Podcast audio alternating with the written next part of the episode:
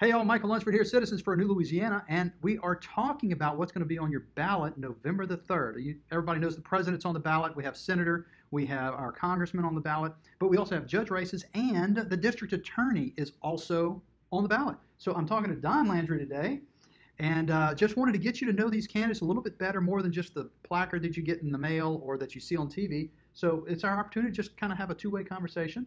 So tell me, what in the world inspired you to run for office? Absolutely. And thank you so much for having me here today. It's a great way to get our names out there to the public. But I've always wanted to be district attorney.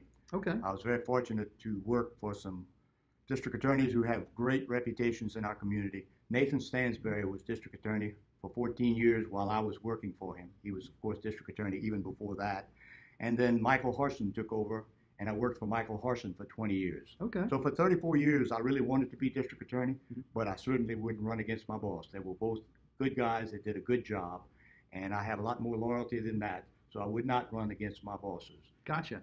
And uh, I really enjoyed the work at the district attorney's office. It's always been my passion to be a district attorney. I, I like the way the office was run, and I think I picked up a lot of valuable lessons while being there. Now you were there for a little while. Yes, sir.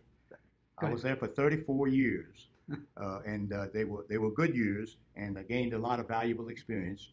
And one of the things that I think I learned a lot from both of the gentlemen, Stansbury and Harson, Right. was that you can help people. It's not always just black and white. You Right. have to look at the whole picture. You have to use some common sense, Mhm. and you can help people.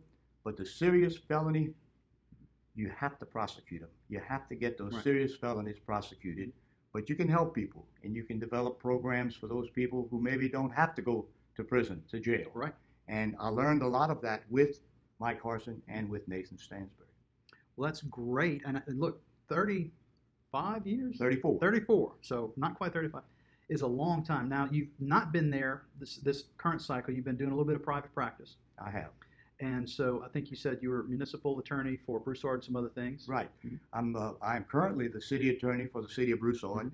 I think I've been there probably almost 30 years, pretty close to it. Oh wow. Okay. Yes, and uh, I was also town attorney in the town of Erath in Vermilion Parish. Wow. Worked for uh, George Dupuy, uh, John Earl LeBlanc, Mr. Cormier. I was very fortunate to gather a lot of good experience from those people in Vermilion Parish and uh, really enjoy myself in Broussard. Right. We meet a lot of people and we get to face a lot of lot of issues that we try to solve for everybody. Now the DA's race is not just in Lafayette or Vermilion. It's actually in all three local parishes. That's so right. you have relationships in all three parishes already. That's correct.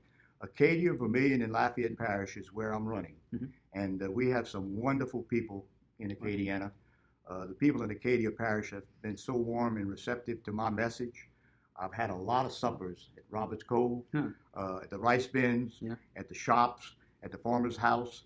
Uh, it's been so good over there. Vermilion Parish has been terrific. Also, uh, a lot of hard-working people in those two parishes. Right. And of course, Lafayette is my home parish. I grew up in Broussard, Louisiana, and I've been in Lafayette Parish all my life. And I've made a lot, a lot of good connections there, a lot of friends, a lot of acquaintances. And uh, they've actually given me a lot of good ideas for this campaign in all three parishes. That's fantastic. And so, uh, tell me a little bit. I mean, you got started in this, and you, we were talking about family a minute ago, and kind of a little bit about your background and where you got started before you were um, in the district attorney's office. Sure. Well, I like to say that not only am I going to rely on my 34 years of experience with the district attorney's office, my experience as an attorney, my experience as a municipal attorney, but I like to say that I'm going to also rely on my life experiences. Mhm. Growing up in Broussard was a wonderful experience for me. I was the paper boy. I mowed the yards. I worked at the Gulf Station for Mr. L.D. Bernard, fixing flat tires and pumping gas. I took what I thought was a promotion and went to the Skelly truck stop and I learned that maybe I should have kept the other job because fixing those big truck tires was a lot harder than fixing the car tires. Ah. But I also waited on tables, uh, sold furniture, sold sporting goods, uh, just had a variety of, of, of jobs. I worked at the Evangeline Downs racetrack, met some very interesting people there uh, who were influential in my life, helped me get through school. Probably my toughest job, the hardest job I ever had, was picking up garbage. Huh. That was a tough job, but I did it. Uh, we had uh, a good idea. We thought we would really do well, make some big money. My father-in-law said we have to get into the garbage business, and I think he was right. He might have been a little ahead of his time, but I think he was right. But uh, relying on those experiences and all of the common sense that I think I've developed through the years, I, I think I can use those experiences in addition to my legal experience to really do a good Right. job for the people of Acadiana. Now, it's, it's an interesting segue. You're talking about taking out the trash, and now you're looking to be the district attorney, and effectively, your the goal is of that is to identify problems in the community uh, that law enforcement brings to you. And we've talked a little bit about your partnership with law enforcement, but also some of the big problems that you see in the community. Now, I want to say we talked about the big, huge drug problem and how it's personally impacted you and people you know. Yes, yes, indeed. And I do have a very good relationship with law enforcement. Uh, all the chiefs of police in the parishes uh, have discussed problems with me, have given me a lot of information in regards to the problems we are facing. But the drug problem is something that I really want to address. Uh, over the last month or so, I've gotten a couple of phone calls from some close personal friends of mine, and unfortunately, they each lost a daughter to a drug problem. Uh, it was a problem that was brought to our parish by some drug dealers. And I've talked to law enforcement about that, and I think we have to work across the parish line. Go to Acadia Parish, Parish, go to Vermilion Parish, go to Jeff Davis, all the parishes. Let's identify these guys who are coming to our communities and pushing these bad drugs on our children, and let's do something about it. I really, really want to do that. We also talked a little bit about how there's a big backlog uh, right now with felony prosecutions, and you had a plan to kind of push those forward. Yes, indeed. Uh, it was brought to my attention and it kind of stunned me. But for instance, in Acadia Parish, there are between, I'd say, 34 to 39, 40 pending murder and attempted murder cases that have not been addressed in the last six years. Wow. It's a serious problem.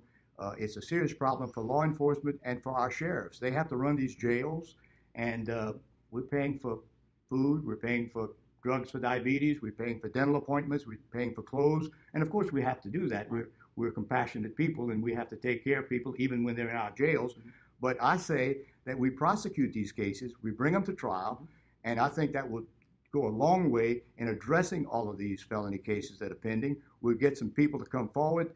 I promise you, once we start picking a jury on the first one, it'll reach the jail within three minutes. The message will get there that things are changing, folks. We're, we're, we're facing some trials now, and I think that will relieve a lot of the pressure on our jails, relieve the pressure on our budgets. It'll save our taxpayers money because we'll send those people, once we bring them to trial, we'll send them to the state prisons, and that'll relieve the pressure from us. Mhm. And in addition to that, more importantly, and the most important thing in my mind, is we have to give some closure to our victims and their families. The victims and our families, they deserve that. They deserve that day in court. They deserve to know that somebody at least has been brought to court to address the fact that they lost a loved one to a serious crime. So I think that's the that's the most important part of this formula. That's right. And listen, we're about to tidy up here and uh, finish up the video. So if you want to close with something, just uh, invite the voters to reach out to you and, and go right ahead. Yes, please. Donald Don Landry, number 81 on the ballot. I would really appreciate appreciate your vote because I want to be your district attorney. I pledge to you that I will be the accessible candidate. You can call me anytime, and I can assure you you will return you'll get a return phone call. I can also tell you that my assistants who are working for me will also return your calls. I will work with law enforcement throughout the parishes, all three parishes. I will return phone calls. I will talk to the ministers, the pastors. I will talk to our citizens because everybody has a good idea of what's going on in their community, and that will certainly help us in addressing all of the problems. So, again, please vote for number 81, Don Landry. Thank you so much. Yes, sir. Now, you have a website? I do. I think I'll have to And- put on my That's reading. fine. And uh, the Facebook page as well? Yes, I do. I do. So uh, you can reach out to him on Facebook. Certainly, that's probably a quick way to get in touch. And um, the web address of your website, if they choose to check you out that way. Sure. And listen, I pass these cards out to everyone I meet. And on the back of this card is my cell number. And I'll give it to you now 298 0978. That's my cell number, and I will return your phone calls. Don at donforda.com and donforda.com. If you want to reach me, please try those, and we'll be more than happy to answer any questions you have. And we'd be more than happy to return every phone call we get. I have a wonderful team, some great volunteers. They've done a great job for me, and we're working hard for November the 3rd.